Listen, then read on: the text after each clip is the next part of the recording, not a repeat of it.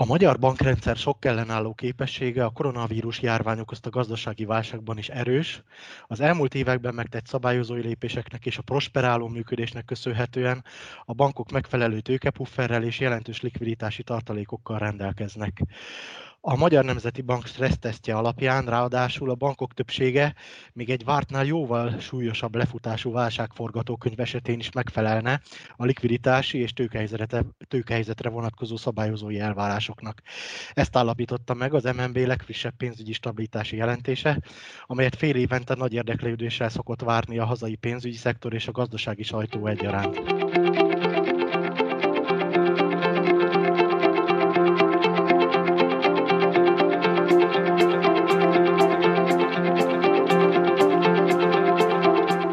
Ez itt a Portfólió pénzügy legújabb podcastje, én Palkó István vagyok, és itt van velünk a vonalban Darcsik Bálint és Nagy Tamás, akik a Magyar Nemzeti Bank munkatársai és a pénzügyi stabilitás jelentés készítői. Szervusztok!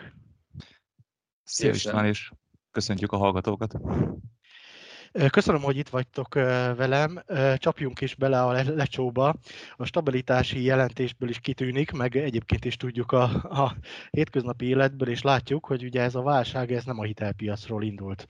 A bankszektor stabilitása és felkészültsége szempontjából más ez a krízis biztosan, mint az előző, a 2008-as volt, de mégis miben más? Milyen számszerű adatok mutatják azt, hogy ez tényleg más, mint az előző válság?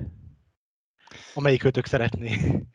Köszönöm, akkor kezdem én. Valóban egy új típusú válságot tapasztaltunk meg tavaly év végén, de ugye Magyarországon idén márciustól, és hát ugye szóltak erről írások, hogy már régen volt válság, már következnie kéne valaminek, és hát nyilván a bankrendszer mindenre is próbált felkészülni, de mindig az utolsó válság az, ami a leginkább a tanulópénz volt, és ennek nyomán ugye, ahogy te is elmondtad, a szabályozás most értékeléstől függően szigorodott nagyon, vagy éppen elegendően, de a bankrendszert egy nagyon erős szabályozói bástya védte bármilyen következő turbulenciától, illetve hát ahogy a tavaszi stabilitási jelentésben is elmondtuk, azért egy hosszú utat jártunk be az előző válságot követően. Minden olyan kulcsindikátor, aminél azt állapítottuk meg korábban, hogy javulást szükséges elérnünk, az gyakorlatilag mind zöldre váltott, a bankrendszer mérlege jóval egészségesebb szerkezetben és portfólió minőségben futott bele ebbe a válságba. Ugye itt nagyon fontos volt, hogy a válságöröksége, a 2008-as válságöröksége sokáig velünk volt, ugye nem teljesítő hitelek problémáit szem előtt tartva is, egy hosszú stabilitási és már szociális problémáról beszéltünk, ami azért 2020-ra érdemben javult. Láttuk azt, hogy a jövedelmezőség is visszatért, nem is akármilyen szintekre, Európa-bajnok jövedelmezőségi rátákat láttunk az elmúlt években. Ennek megfelelően a tőkeakkumuláció is megfelelő volt, és nagyon fontos volt, hogy mikor a válság beütött, és talán ez volt egyik legnagyobb különbség korábbi helyzetekhez képest, hogy a jegybankok és a kormányok gyakorlatilag azonnal késlekedés nélkül tudtak programokhoz, intézkedésekhez nyúlni. Volt egy jól bejáratott eszközrendszere gyakorlatilag mind a fiskális, mind a monetáris oldalnak, illetve hát láttunk olyan intézkedéseket, amelyek úgy Magyarországon, mint nemzetközi szinten újak voltak, széles körben elterjedtek, ilyen például a moratórium, de azt gondolom, hogy erről még fogunk beszélni.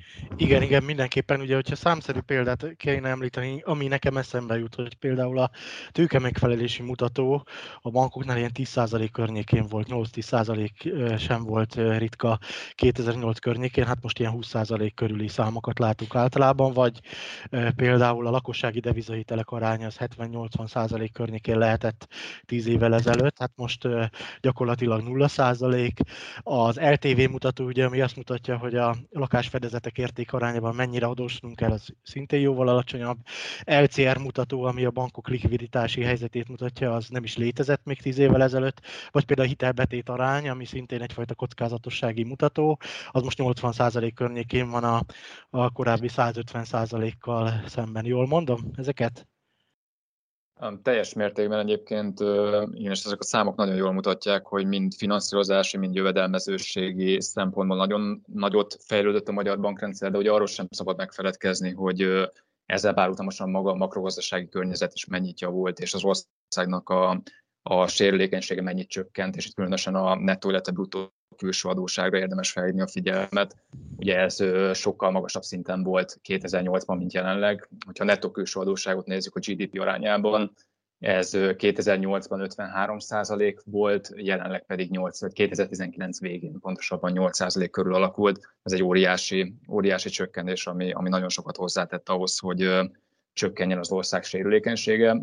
És még egy dologgal egyébként kiegészíteném azt, amit Tamás elmondott, és ez egy globális jelenség, hogy még 2008-ban ugye maga a válság az a pénzügyi rendszerből érkezett, ugye most egyáltalán nem erről van szó, és ez a válságkezelésében is meglátszódik, mert ugye 2008-ban a válságkezelésnek az első lépés az volt, vagy sok helyen az lett volna, hogy azokat az intézményeket, pénzügyi intézményeket segítsük meg valamilyen formában, akik magát a válságot is okozták, és ez egy óriási etikai, illetve politikai dilemmát okozott nagyon sok országban. Tehát késlekedett nagyon sok válságkezelő lépés 2008-ban, és ugye most jelenleg 2020-ban egy egészségügyi válsághelyzetről van szó, ami mögé nagyon könnyű volt beállni az embereknek, illetve a politikai szereplőknek, hogy ezt a válságot kezeljék. Tehát nem merült fel ez az etikai dilemma, mint ami 12 évvel ezelőtt. Igen, ugye a sérülékenységet említettétek, azért most is látszik ebben egy visszafordulás sajnos. Ugye itt a koronavírus hatására azért az adósságmutatóink is például állami szinten romlanak. Ugyanakkor látható, hogy az eszközök is mások, mint amivel reagálunk a válságra. Az MNB és a kormány egyik első reakciója volt például a törlesztési moratórium bevezetése, ugye, amit január 1-ig lehet igénybe venni, egyes csoportoknak pedig július 1-ig még jövőre igénybe vehető. Hogyan becsli előre az MNB azt, hogy a törlesztési moratórium után milyen hitelezési veszteségek várnak a bankokra? Ugye? Milyen becslési eszközök vannak arra, akár a jegybanknál, akár a bankoknál, hogy megbecsüljék a törlesztési moratóriumot követő, hát ha kataklizmát nem is, de azért egy bedőlési hullámot. Számítunk a moratórium lejártát követően sem. Igen, ugye említetted István, hogy nagyon nehéz helyzetben vannak a bankok is, illetve nagyon nehéz helyzetben vagyunk mi is, hogyha most hitelkockázatok becsléséről beszélünk, hiszen ugye az egyik legfontosabb információ, amire szüksége van egy banknak, vagy akár nekünk is a hitelkockázatok tekintetében, az ügyfeleknek a fizetési teljesítése, fizetési késedelmei, akár egy ilyen kisebb 30 napos fizetési késedelem, hogy ezek az információk most egyáltalán nem állnak rendelkezésre a moratórium miatt. Úgyhogy mindenkinek kicsit más eszközökkel kell becsülgetni, és a bankok is ugye inkább most ágazati információk, jövedelemi információk, forgalmi információk, stb. Alapján próbálnak értékvesztést becsülni, de ez egy nagyon bizonytalan eljárás jelenleg, de ugye azt láttuk az idén, hogy azért jócskán megnőtt az értékvesztés képzés. A idei évben, ha csak a hiteleket nézzük, akkor nagyjából egy ilyen 130 milliárd forint értékvesztés keletkezett a bankrendszerben, és ugye mi ezt előretekintve a stresszteszt keretrendszerben tudjuk becsülni, hogy a következő másfél évben mi várható, és itt látjuk, hogy a következő másfél évben akár egy ilyen 370 milliárd forintos értékvesztésképzést is láthatunk majd ugye a moratórium lejártát követően. Ehhez tudtok mondani ilyen NPL rátákat, tehát nem teljesítő hitelarányokat, hogy nyilván, hogyha megvan az értékvesztés képzése, egy becslés, akkor ehhez társítható egy hitelportfólió minőségromlási mutató is.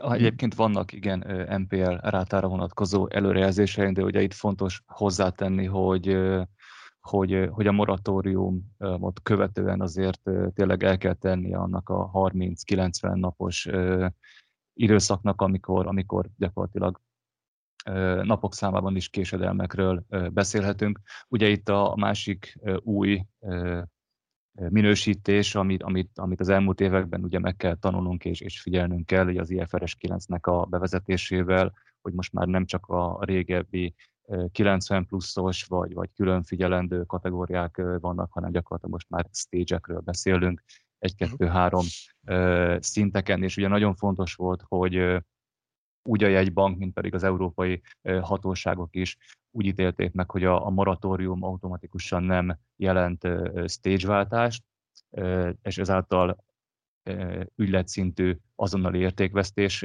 képzést, hanem úgy először, amit most Bálint is mondott, ez egyfajta makromodelleken vagy a információs aszimmetria miatt tört információkon becsült portfóliós szintű értékvesztés képzéseket jelentett. Tehát összességében valóban majd a moratóriumot követően láthatunk egy tisztább képet, úgy stageváltások, mint pedig késedelmes napok esetében. Ugye itt a stressztesztünkben mi is foglalkoztunk ezzel a témával. Hát el kell mondani, hogy ugye kataklizma tényleg nem várható, annak ellenére, hogy azért úgy lakossági, mint vállalati oldalon 10% feletti sérülékeny állományokat találtunk, és kommunikáltuk, hogy ez ugyan nem egyenlő az NPL rátával, tehát nem lesz több, mint valószínű kétszenvegyű NPL a moratóriumot követően, és ezzel nem lesz olyan szintű, mint az előző válságot követő NPL szint, de látjuk azt, hogy valahol 5-8% közötti NPL ráta kialakulhat 2021 második felében, 2021 végén. Az MNB a törlesztési moratórium meghosszabbítására vonatkozóan is tett közzé becsléseket még ősszel, amikor a miniszterelnöki bejelentés ezzel kapcsolatban megtörtént, illetve a stabilitási jelentésben is vannak erre vonatkozóan adatok. Mi a becslésetek, hogy a 2021-es év első felében mennyi lakosság, illetve vállalati ügyfél vehet részt a moratóriumban? Ugye, ha jól emlékszem, akkor ilyen 55% környékén van, vagy 60% környékén van a lakosságételeken belül a moratóriummal élők aránya, Hitelállomány arányosan, és nem éri el az 50%-ot jelenleg a vállalatoknál. Hogy lesz ez jövőre? Így van egyébként, ezek viszonylag pontos számok, talán annyiban korrigálnám, hogy a vállalati hitelállomány, ami moratóriumban van, az már inkább közelebb van a 40%-hoz az arányuk. Ugye nagyon nehéz megbecsülni azt is, hogy mi lesz pontosan 2021. januárjától, hiszen a vállalatokra vonatkozó részletszabályozások még jelenleg nem jelentek meg, így mi is a korábbi miniszterelnöki bejelentésre tudunk hagyatkozni, és az alapján is becsültünk, tehát ez a 25%-os árbevételcsökkenés az, amiből mi kiindultunk, de lehet, hogy a végleges szabályok nem ezt fogják majd tükrözni. Szóval a jelenlegi jogszabályi adottságok alapján mi úgy látjuk becsléseink szerint, hogy a lakossági szegmensben nagyjából 820-860 ezer ügyfél maradhat moratóriumban. Ez azt jelenti, hogy a háztartási hitelállománynak nagyjából a negyede, kicsit pontosabban 22-24% az, ami bemaradhat a moratóriumban. A vállalati hitelállományban pedig nagyjából 14-17% az az arány, ami szerintünk benne fog maradni a moratóriumban. Ez nagyjából egy 1200-1500 milliárd forintos hitelállományt jelent. Tehát akkor elmondható, hogy a többség az már ki fog lépni december 31-ével a moratóriumból, tehát akik benne vannak jelenleg, azoknak a többsége, és egy kisebbség pedig folytatódik még az év első felében. Jelenleg így látjuk, igen. Igen.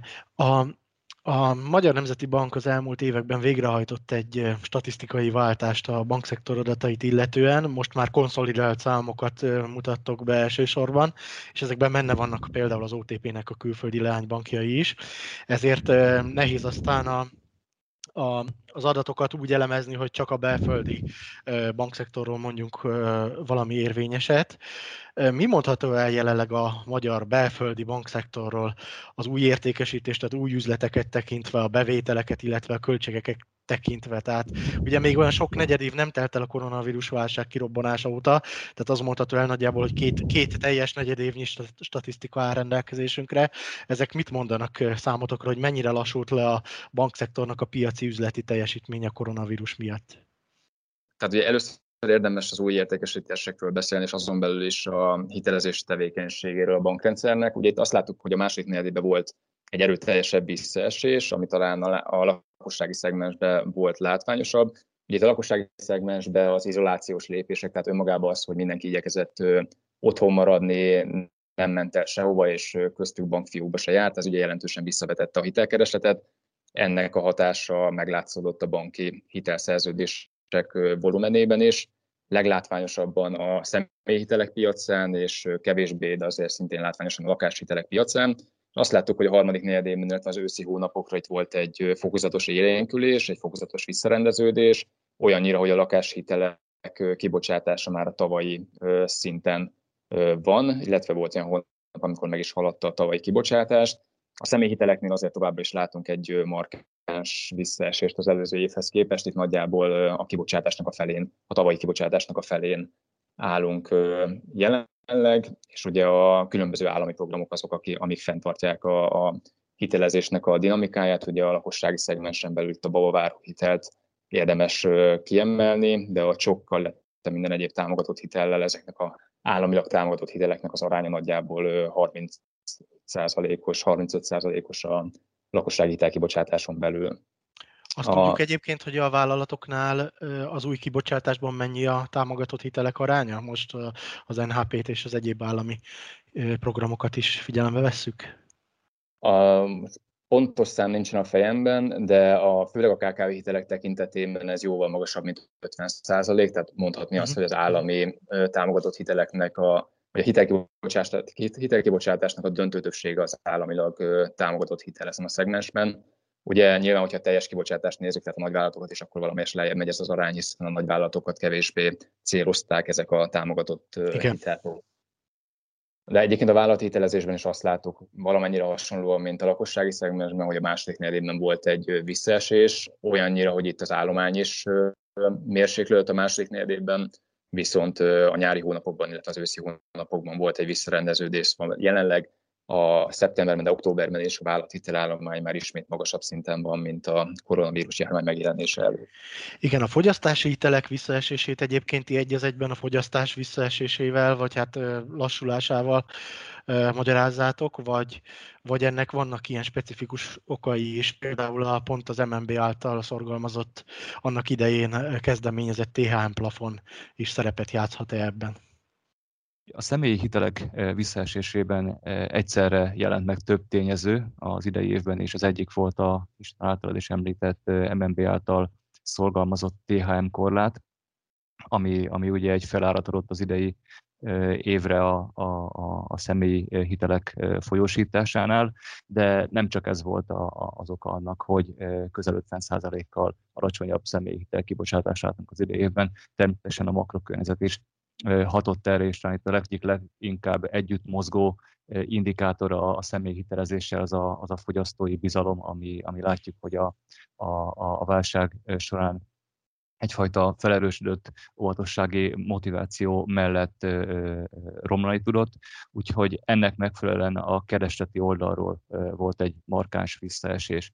És ugye a bankok oldaláról van egy természetes velejárója az ilyen válságidőszakoknak, és különösen a fedezetlen hiteleknél érzékelhető ez, hogy szigorítják a hitelfeltételeket, de itt is érdemes összehasonlítani egyébként az idei, főleg második negyedévet egy korábbi válságidőszakkal, tehát 2008-at követő hitelezési feltételek változásával, tehát szigorítás volt, de messze nem olyan mértékű, és ahogy látjuk, nem olyan tartós, mint ahogy 2008-at követően láttuk. Itt természetesen a bankok is megvizsgálták, hogy melyek azok a foglalkoztatottsági körök, amelyeket a válság első és második hulláma során nem finanszíroztak olyan nagy arányban. Tehát itt volt egy keresleti és egyszerre egy kínálati sok, ami úgy tűnik egyébként, hogy nem lesz tartós, különösen, hogyha picit előre tekintünk, és bevesszük a képbe az októberben bejelentett otthonteremtési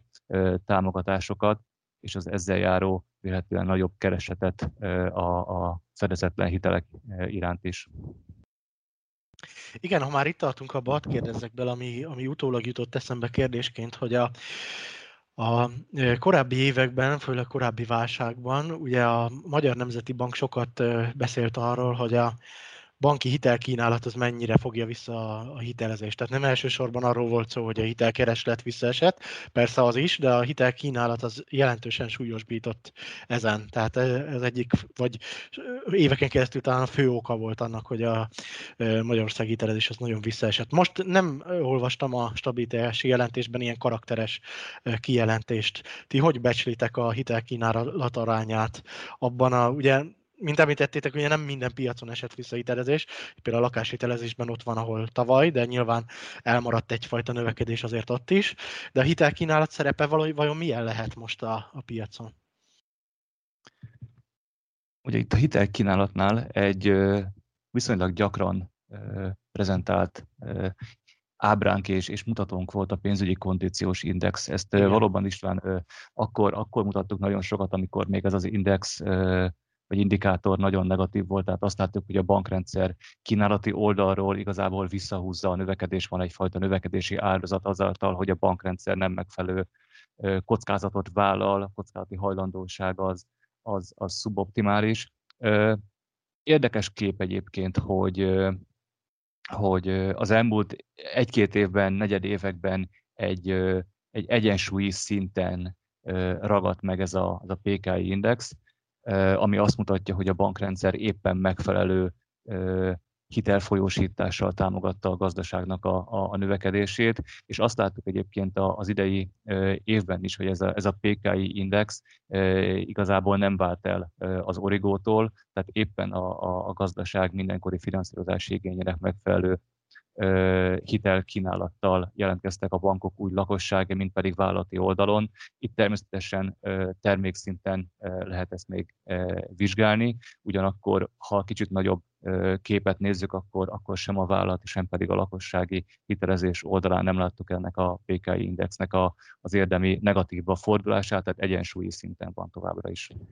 Hát emlékszem, hogy 10-15, hát nem 15 évvel ezelőtt nem, de mondjuk 8-10 évvel ezelőtt az egyik kulcs szó volt az elemzésetekben a mérleg alkalmazkodás. Ugye ez most még nem igazán aktuális, reméljük persze, hogy 2021-ben sem lesz az.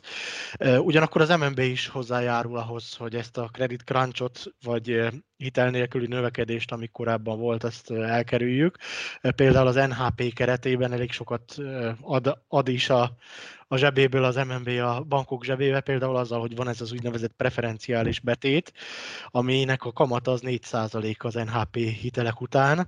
Nem minden hitel után, ha jól emlékszem, akkor beruházási, illetve leasing szerződéseknél lehet ezt, beruházási célú szerződéseknél igénybe venni. Ez mennyit tesz hozzá idén a bankszektor jövedelmezőségéhez? Azért a piacról hallom, hogy ennek azért szánnak szerepet az idei profit megtermelésében a bankok. Hát itt szerintem nagyon komplex kérdést tettél fel. Kezdeném hozzá, hogy valóban az NHP hajrá keretében most már 1000 milliárd forintot meghaladta a szerződéskötéseknek az állománya, ami érdemben támasztotta a hitelezés, és pont ezért látunk továbbra is 8% körüli vállalati hitelállomány bővülés, természetesen szerepe van itt a moratóriumnak is, de az új folyósításoknál, ahogy korábban beszéltünk róla, az NHP-nek azért tényleg érdemi szerepe van, és valóban kellett adni egyfajta további ösztönzést is a 0%-os forrásköltségen, amiről azt gondoltuk, hogy a bankok kockázatvállalását segíti. És ahogy te is mondtad, a beruházási hitelek esetében 2021 év végéig van egy 4%-os preferenciális betét, illetve szintén 21 év végéig a fordulóeszköz és hitelkiváltásra nyújtott NHP hajrá hitelekre egy 2%-os, tehát van egy differenciált preferenciális betét, amit a bankok igénybe tudnak venni.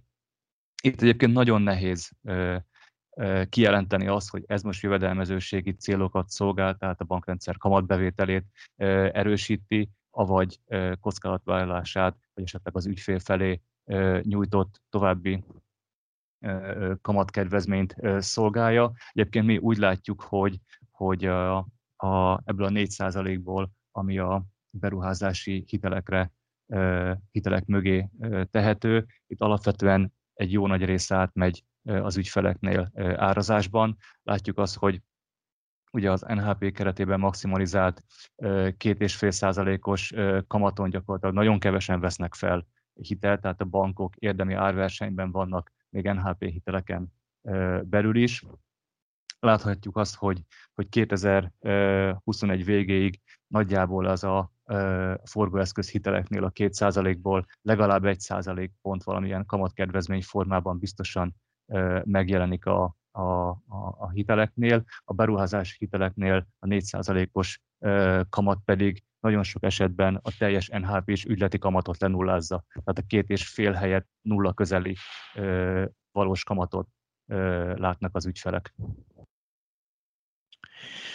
Igen, ugye a stabilitási jelentésben nem központi téma most, hogyha jól értelmezem, meg láttam a bankok hatékonyságának a javításai, beleget foglalkoztatok ezzel az elmúlt években, de azért az ugye kijelenthető, hogy jelenleg a bankok belső problémái, akár költségcsökkentési céljai, vagy portfólió átrendezései, azok nem jelentkeznek a külső környezetben, tehát hogy a hitelpiacra nincs negatív hatással az, hogy a bankok el vannak foglalva a saját kis problémáikkal. Mi a helyzet a költséghatékonysággal? Azt ebben a válságban lehet javítani, vagy ez majd akkor tényleg a válság utáni időknek lesz a története? A számokból most az látszódik, hogyha megnézzük az ilyen alap költséghatékonysági mutatókat, hogy volt némi javulás, akár hogyha az összes eszköz arányában nézzük a működési költséget, akár hogyha a működési jövedelmek arányában. Itt a javulásnak, főleg, hogyha a cost to asset mutatót, tehát az összes eszköz arányában mért működési költségeket nézzük, itt a javulásban nagy szerepe volt a mérlegbővülésnek is, tehát itt nem feltétlen egy hatékonyság növekedés van szó, vagy elsősorban nem arról van szó, hanem ugye ahogy a jegybanki eszközök bővítik a bankrendszernek a mérlegét, ugye ez csökkenti ezt a mutatót, és kvázi valamelyest így növeli, vagy úgy tűnik, hogy növeli a bankrendszernek a hatékonyságát. Viszont ami szerintünk kedvező fejlemény, és ez egy pozitív mellékhatása ennek a járványnak, hogy nagyon sok ügyfél elkezdett digitális banki csatornákat használni, csökkentette a fiók látogatását, megismerkedett azokkal az egyébként már rendelkezésre álló online csatornákkal, amik kiépítésre kerültek az elmúlt években.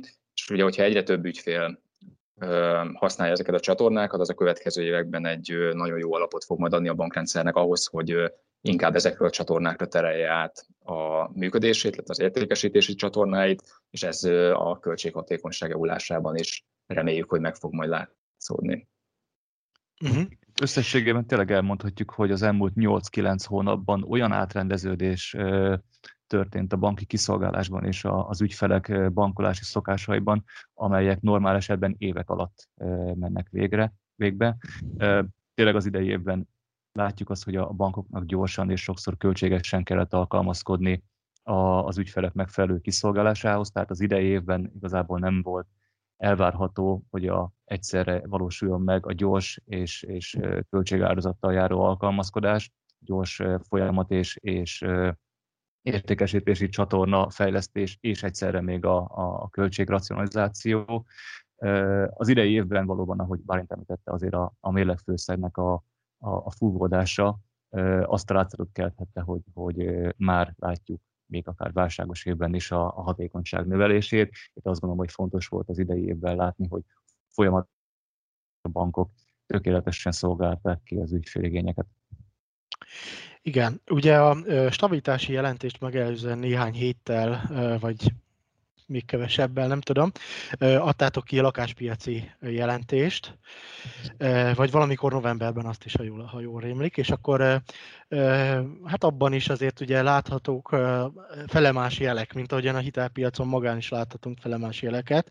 Ugye a lakáspiac is bizonyos szempontból a lassulás jeleit mutatja, van némi visszaesés, például mondjuk budapesti árakban, ugye a pozitív jelek is látszódnak azért, hiszen az otthonteremtési programok is támogatják ezt a piacot. Összességében mi lehet ezeknek az eredője 2021-ben? Tehát visszaesés, lassulás, vagy éppen gyorsuló növekedés vár a lakáspiacra. És ez hitelpiaci szempontból vajon mit jelenthet majd a bankoknak, meg az ügyfeleknek? Nagyon összefoglaltad. Mondd csak, Bálint. Épp ezt akartam mondani, a lényeget azt nagyon jól el is mondtad, hogy itt valóban láttunk egy lassulást a lakáspiacon. de egyébként ez már a koronavírus járvány megjelenés előtt elkezdődött, főleg Budapesten, tehát ez a járvány megjelenés inkább ráerősítette erre a lassuló trendre, nem pedig előidézte azt.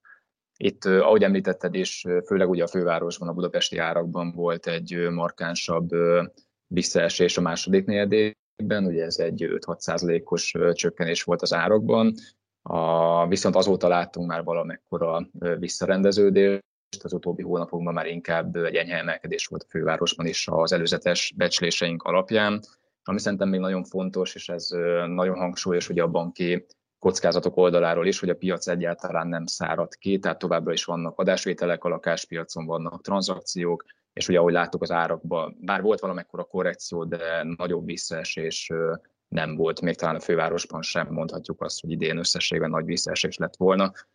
Úgyhogy a banki fedezetek szempontjából én úgy gondolom, hogy nem látunk nagy kockázatokra okot jelenleg a lakáspiacon.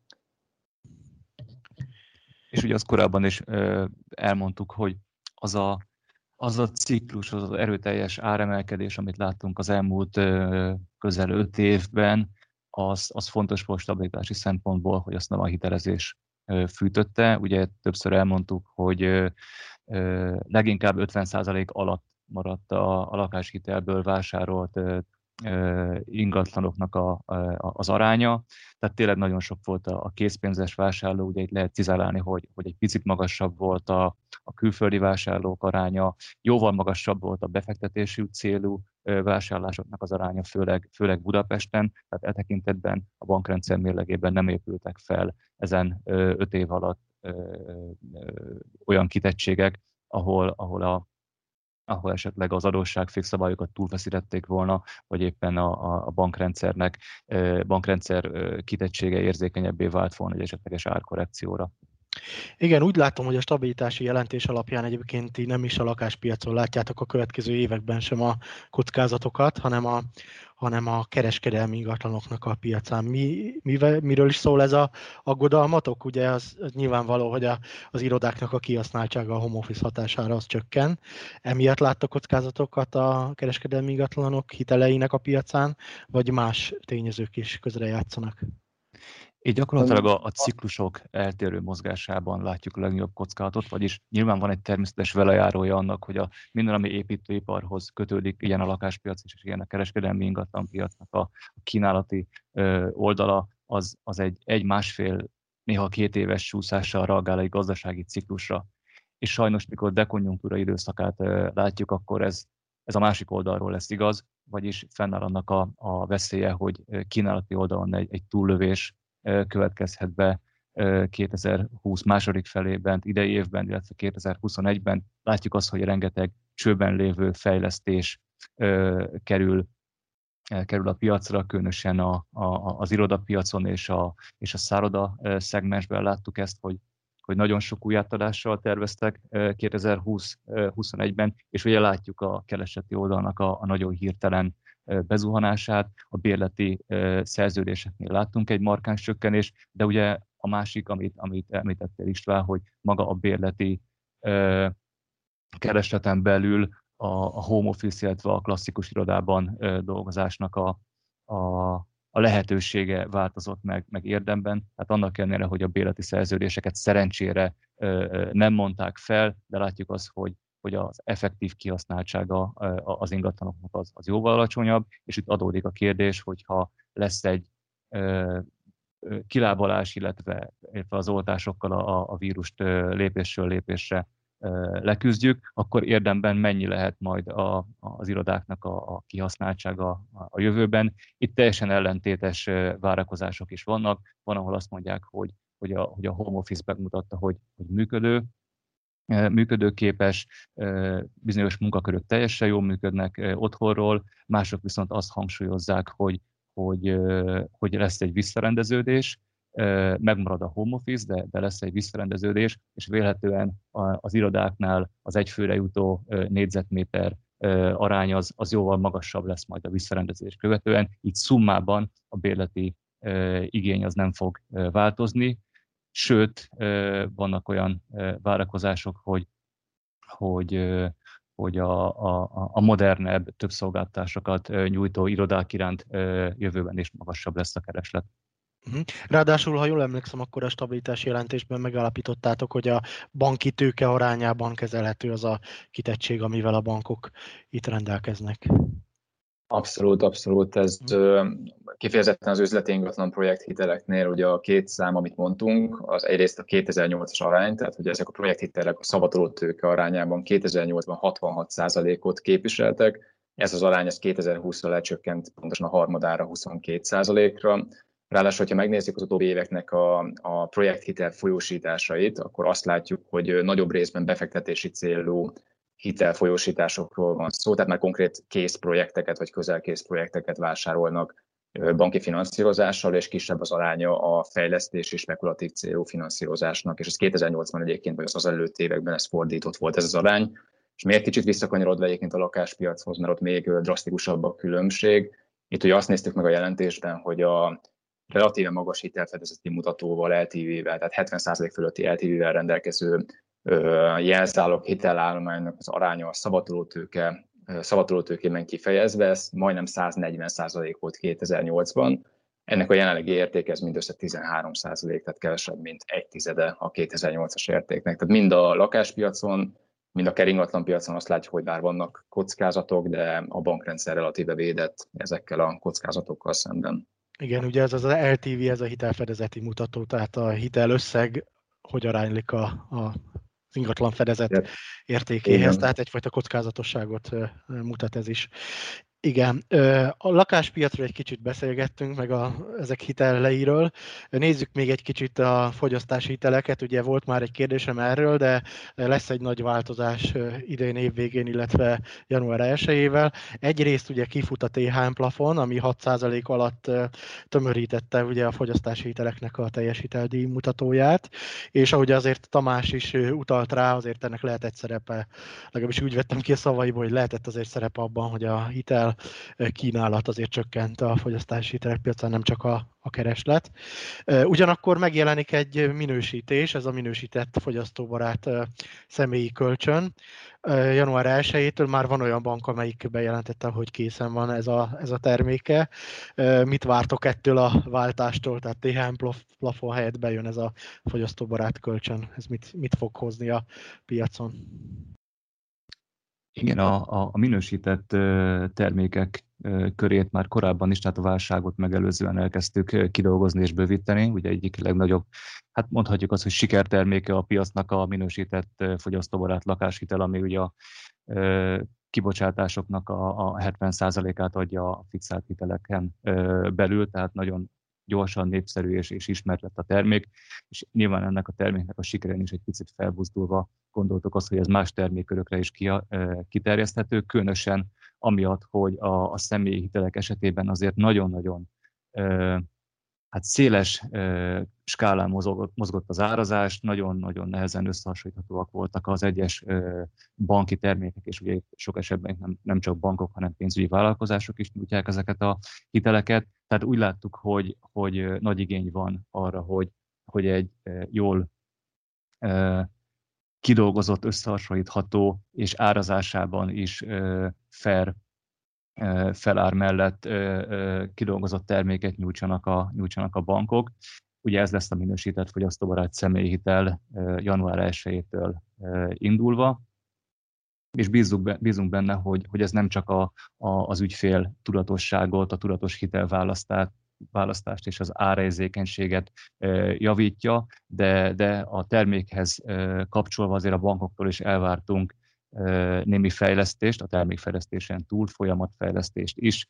Például ilyen, hogy már január 1-től elvárjuk, hogy ezt egy rövidebb futamidő alatt bírálják el és nyújtsák az ügyfeleknek, mint a piaci alapon megszokott átfutási idők, de ami még fontosabb, hogy a következő hónapokban egyre inkább elvárjuk a bankoktól, hogy online nyújtsák ezeket a hiteleket, és ezáltal, hogyha a bankok kínálati oldalon egy kényelmesebb opciót nyújtanak az ügyfeleknek, akkor azt gondoljuk, hogy a fogyasztók is edukálhatók, terelhetők az online hitelfelvétel felé, és a nap végén ez a bankok oldaláról egy gyorsabb és költséghatékonyabb megoldást jelenthet, az ügyfelek oldaláról pedig nyilván az árakban idővel megjelenhet, és nyilván a kényelemben és az ügyfélélményben is.